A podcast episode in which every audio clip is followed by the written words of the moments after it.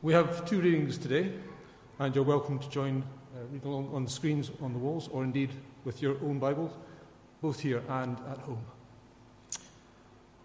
Our first reading is from 1 Samuel chapter 3, verses 1 to 21. The boy Samuel ministered before the Lord under Eli. In those days, the word of the Lord was rare. There were not many visions. One night, Eli whose eyes were becoming so weak that he could barely see, was lying down in his usual place. The lamp of God had not yet gone out, and Samuel was lying down in the house of the Lord, where the ark of God was. Then the Lord called Samuel. Samuel answered, Here I am. And he ran to Eli and said, Here I am, you called me. But Eli said, I did not call. Go back and lie down. So he went and lay down. Again, the Lord called Samuel. And Samuel got up and went to Eli and said, Here I am, you called me. My son, Eli said, I did not call. Go back and lie down. Now Samuel did not yet know the Lord. The word of the Lord had not yet been revealed to him. A third time the Lord called Samuel. And Samuel got up and went to Eli and said, Here I am, you called me. Then Eli realized that the Lord was calling the boy. So Eli told Samuel, Go and lie down, and if he calls you, say, Speak, Lord, for your servant is listening. So Samuel went and lay down in his place. The Lord came and stood there, calling as at the other times, Samuel, Samuel. And Samuel said, Speak, for your servant is listening. And the Lord said to Samuel, See, I am about to do something in Israel that will make the ears of everyone who hears about it tingle. At that time I will carry out against Eli everything I spoke against his family from beginning to end. For I told him that I would judge his family forever because of the sin he knew about. His sons uttered blasphemies against God, and he failed to restrain them. Therefore I swore to the house of Eli, the guilt of Eli's house will never be atoned for by sacrifice or offering.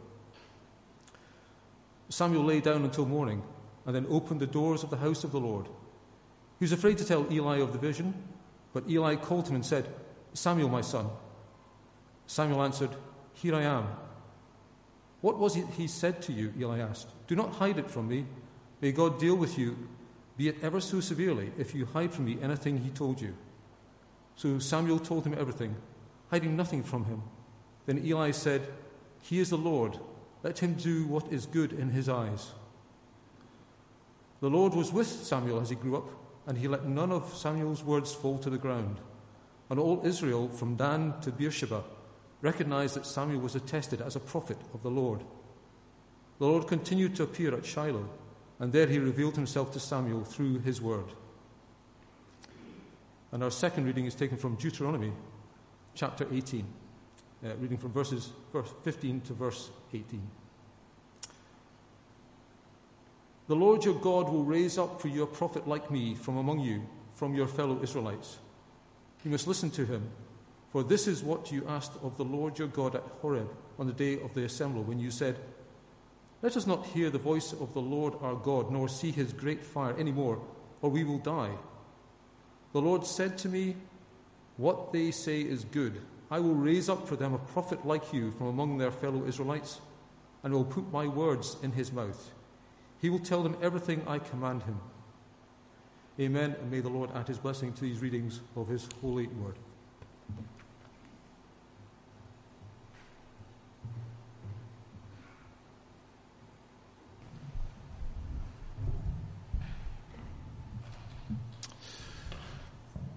Okay, everyone, shall we just join together in prayer before we look at God's Word? Let's just pray.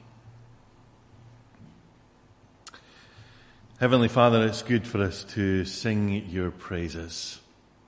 It's good for us to lift our voices in unity together and to praise your name, Lord God, thanking you for the God that you are. You're a God of everlasting love and you care deeply for each one of us. And Father, we thank you for the way that you have revealed yourself to us. You have revealed yourself to us in the Lord Jesus. and you've also revealed yourself to us through your word. And as we turn to your word now, we ask that you would speak with us, that you might meet with us, and that we might know the presence of the Holy Spirit here in this place. So, Father, meet with us now, we pray. In Jesus' name. Amen.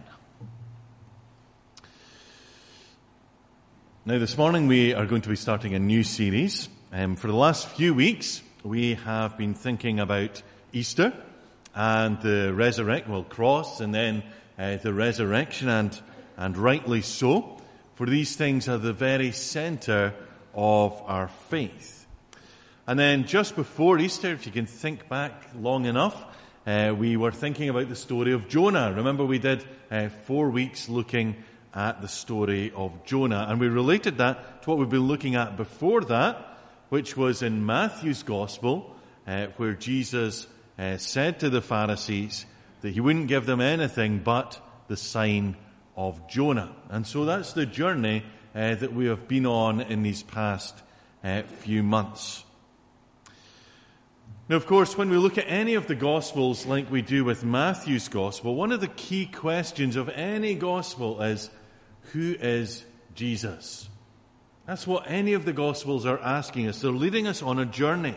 They're saying, Who is Jesus? As we, we look at the birth narrative, as we see Jesus uh, growing up and beginning his ministry, as we see his miracles, as we see his teaching, and then we see him going to the cross. Who is he? Is he simply a man? Is he the Messiah? Is he a prophet? Is he, is he more than that? Is he the very Son of God? Now, even the resurrection that we've looked at the past few weeks poses the question, who is Jesus? Who is Jesus? Because as we've thought about the last couple of weeks, dead men don't rise. We know that. So what's different about Jesus? What makes Jesus unique. Now, one of the classic ways of describing Jesus and what Jesus does is the offices of Christ. And classically, what Jesus has come to do is often described in a, in a threefold way. That Jesus came as prophet, as priest, and as king. Threefold office of Christ. This was something that John Calvin wrote about in his Institutes, and it's also something that appears in the Westminster Confession of Faith. That Jesus has three offices. He is prophet, priest, and king. And so what we're going to do over the next four weeks, God willing, is to think about a prophet, a priest, and a king. Yes, you're still with me. Okay, a prophet, a priest, and a king. You're thinking, why four weeks? Well, on the fourth week, we're going to work out how all these things are tied up in Jesus. And so that's what we're going to do, God willing, uh, over the next four weeks. Now, today we're going to think about prophet. Prophet. What does it mean to be a prophet? And today we had uh, two readings. Our second reading was from Deuteronomy uh, chapter 18. And you might wonder, well, how does that relate to the story of Samuel? Why, why did we choose that reading uh, this morning? Well, Deuteronomy 18, if you are reading it closely and you have it before you now, it speaks. This is Moses, and it speaks about the prophet. The prophet. Now, this passage is the Lord speaking to Moses, and sometimes when we think of Moses, we think, oh, Moses, leader of the people of Israel, but really concerned with law. We think of Moses, we think of him coming down Mount Sinai, we think of the Ten Commandments. That's what we think of when we think of Moses. But in fact, Moses was really the first of the prophets. And throughout the Old Testament, we see that there are different prophets that are referred to. Now, the prophet that we're going to think about today, we're really going to do a kind of character study, is the prophet uh, Samuel. And in the passage today, we see the call of Samuel. Now, if you know the story uh, of Samuel, you'll know that Samuel was a very much longed for baby. there was a couple called Elkanah and Hannah, and they longed for a child. And Hannah pleaded to God, God, give me a child. Take this disgrace away from me, because it was seen as a disgrace if you were childless in those days and in that culture.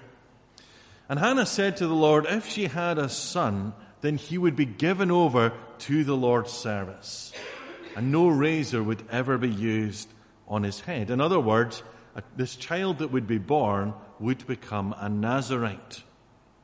And the Lord hears Hannah's prayer. And she has a child who's named Samuel. Now, I certainly don't want to suggest that God will answer every prayer in such a way. But just as an aside this morning, I do want to assure you that God is a God of grace. And that He longs for us to come to Him and to ask Him. Sometimes in our lives, we, we go through really difficult situations. Perhaps there are, are situations that are happening in our life, struggles in our life, that we, we struggle with for years and years and years. And yet we think, you know, God is not interested in me. He's not interested in my situation. He's much more concerned about other people, about what's happening in the world. I don't want to bother God. But that's wrong, isn't it? Because we see Hannah bringing her situation before the Lord. And the Lord answers. God is a God of grace. You see, for Hannah, it was many years that she had longed for a child. Now, I'm not suggesting this morning that Hannah's prayer was, was suddenly uh, or straight away answered. It may have been many years afterwards that her prayer was answered, just like Sarah and Abraham, for example. But God did answer. And I want you to note throughout Scripture that God really cares for the childless. Do you note that throughout Scripture? From Sarah, Rebecca, Rachel, Hannah, Elizabeth in the New Testament. God is a God of compassion. So let's never forget that this morning. And if you're really struggling today, Remember that God really cares for you. He's a God of grace. And He longs for you to come to Him. And that He might answer your prayer. So Hannah gives birth to Samuel, and at an appropriate age, as Hannah promised, Samuel is given over to God, and he goes to help in the temple, uh, or uh, the house of the Lord as it was in those days, because the temple wasn't built uh, under the priest at the time who was Eli. Now, Eli at this point was getting old. And as we see in our passage, his sons had no regard for the Lord. And in the previous chapter, in 1 Samuel chapter 2, we see that a man of God comes and prophesies against Eli's line. And so, as a boy, Samuel is, is ministering in the house of God under Eli. And then one night, as a young boy, Samuel is there.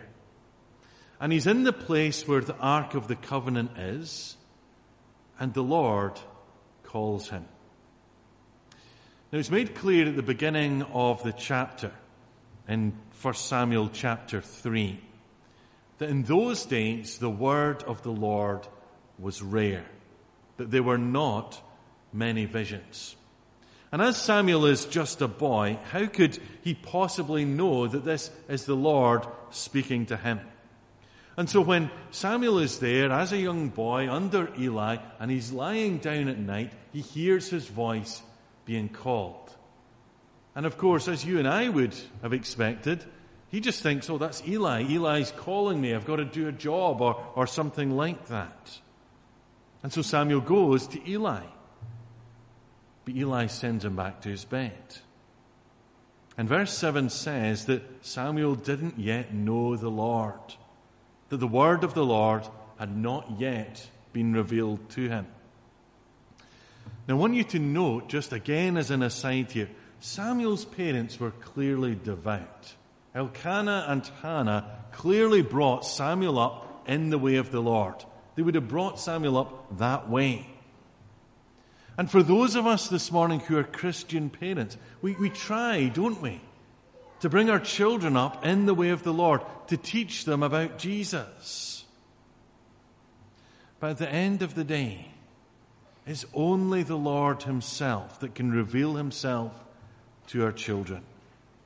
And that's what we must pray for. Now, that isn't vindicating responsibility for us parents, but it's only the Lord who can truly do the work of revealing himself. And so, when Samuel hears this voice, he just thinks in terms of human, a human voice. He's just thinking about, oh, Eli's calling me.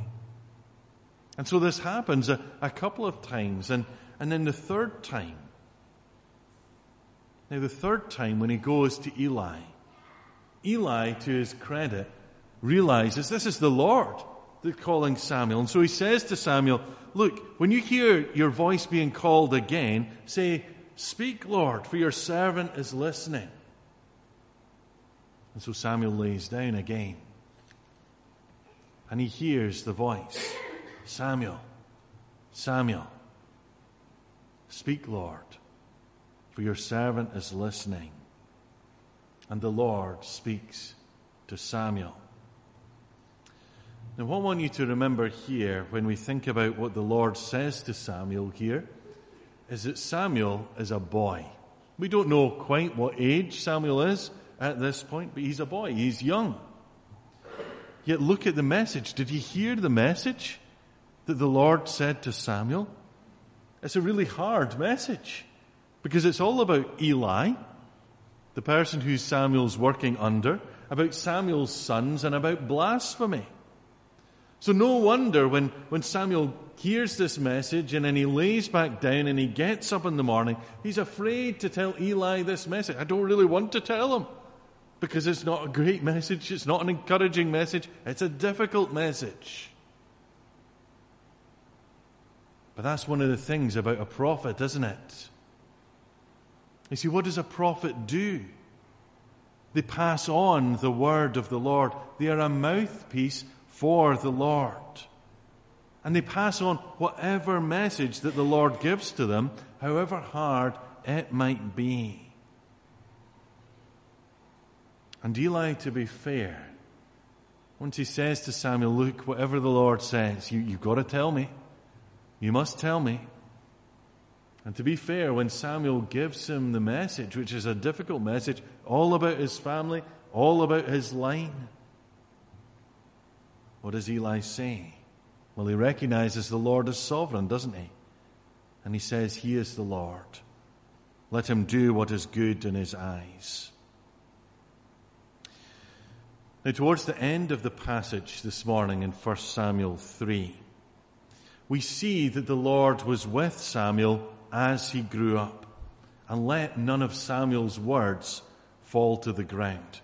In other words, what we're seeing early on in Samuel's life is, you know, Samuel is being affirmed as a prophet. First of all, he's given a first prophecy to pass on to Eli, and then there are other prophecies to come. And in other words, towards the end of the passage, when it says that none of Samuel's words fell to the ground, in other words, whatever the Lord told Samuel to say, it came true. And he's recognized as a prophet by all Israel because they see that what Samuel says is truly from the Lord. It's right and true.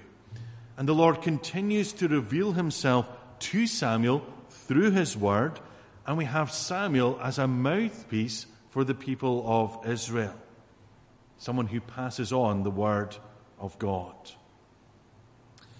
And throughout the Old Testament, from Moses onwards, we of course have prophets, don't we? Prophets like Samuel.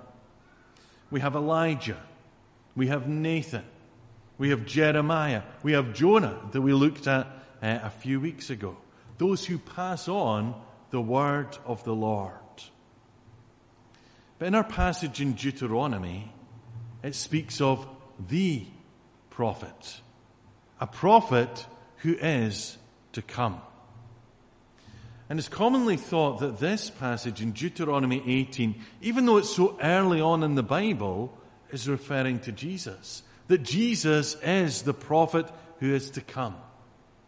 Indeed, in John 1:21, the Jewish leaders asked John the Baptist, "Are you the prophet?" referring to Deuteronomy 18, because of the, the idea that the prophet in Deuteronomy 18 was going to be the Messiah. Now, of course, John the Baptist says no, but Jesus is the ultimate fulfillment. He is the prophet in Deuteronomy 18. In John chapter 6, verse 14, after Jesus has fed the 5,000, what do the people say? They begin to say, Surely this is the prophet who has come into the world. And so, what I want you to see today is throughout the Old Testament, God reveals His word through the prophets, prophets like Samuel. But in a far greater way with Jesus, who is the prophet, God reveals Himself. Because Jesus, of course, brings a message. It's the message of salvation, the message that the kingdom of heaven is near. But more than that, I want you to see that Jesus is the message. Because he is the Word. That's what it says at the beginning of John's Gospel in the, in the prologue, doesn't it? He is the Word. He's the one who was there at the beginning. He's the Word who has become flesh. And so, what I want you to see this morning is that throughout the Old Testament, there are prophets who share God's Word. But Jesus also is a prophet. That's one of his offices. But he's also the prophecy because he is the Word incarnate. Now, as we think about the Gospels, we see clearly that Jesus shared God's Word in word and in action. He passed on the message about who God is and who He is and why He has come for the salvation of all those who believe. Jesus is our prophet. Jesus is the prophet. And he brings the ultimate message, a message that we must respond to. Now, as we come to, to draw this together this morning, I also want to, us to think about this morning. If we are believers in Christ, if we truly believe Jesus is the Messiah, that He is the prophet, as we've thought about over the last few weeks, as we've looked at the cross and looked at the resurrection, if we truly believe He is the Son of God,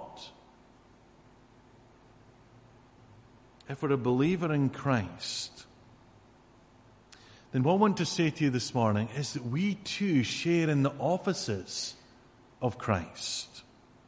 Now, I'm not suggesting this morning that, that we are all prophets. That's not really what I'm saying. A sermon on prophecy is for another day. But in a subordinate way to Jesus, we all have a message to share, don't we? You see, Samuel was a prophet, Jesus is the prophet, and we are called to share the message about Jesus, to go and to make disciples. Does that know what it says at the end of Matthew 28? And what I want to say to you this morning is, as you look through the Old Testament, the Old Testament prophets were often rejected for their message. They were treated terribly. Look at Jeremiah, treated awfully. Look at the life of Jesus. Did Jesus always have it easy? No, he didn't. He was rejected. He suffered. And when we proclaim the message about Jesus, we can't expect that it will always be plain sailing. But we're still called to proclaim that message anyway, no matter what the consequences might be. Now, that doesn't mean we should be insensitive, but it does mean that we should be unafraid. to share the word about Jesus, that he is the only way to salvation, whether the word wants to hear it or not.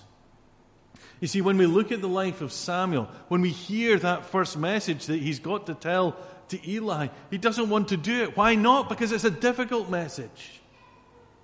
Why would he want to do such a thing? And sometimes when we look at the life of Jesus, there were those who rejected him. They didn't want to hear what he had to say. And when we go out as Christians into the world and say, I believe, and we believe as a church, as a corporate body, Jesus is the way, the truth, and the life. That He is the only way to salvation. Then we're not to be afraid whether the world wants to hear it or not. You see, we have a gospel to proclaim. Good news. Brilliant news. Wonderful news. The gospel's changed my life. If you're a Christian here this morning, has it not changed yours? Is it not wonderful? The gospel? To think, oh, it's amazing. God has loved me so much. He sent his son Jesus. Does it not get you inside, in your heart? If it doesn't, well, you need to find that somewhere. You need to go back in your Bible and look at the story of the resurrection and understand what Jesus has done for you. But if you do understand what Jesus has done for you, then you've got to proclaim the message. Because we're not to keep it to ourselves, are we? Now, when we proclaim that message, it's not going to be received by everyone as good news. There is a cost. A cost in our families, perhaps, among our friends, people who won't understand us. And yet we're called to proclaim that message anyway. So this morning, we have the calling of Samuel as a prophet, someone who shares God's word. We have Jesus, who is the prophet and who is the word incarnate. And then we have us. We are called to proclaim the message of Jesus. In our situations, whatever we might be finding in our lives, May God give us the strength not to shy back, not to be afraid. You see, what does Jesus say at the end of Matthew's Gospel in the Great Commission? Go and make disciples of all nations, baptizing them in the name of the Father, the Son, and the Holy Spirit. But what does he say right at the end? And surely I will be with you always until the very end of the age. Do you not believe that this morning? That Jesus will be with you. when you're a Christian that Jesus is with you. No matter what happens in your life you can be assured that God will help you. God will be with you and God will help you through. So this morning may we have the strength not to shy back not to be afraid but to speak for Jesus to live for Jesus to glorify Jesus the one who is the way, the one who is the truth, the one who is the life.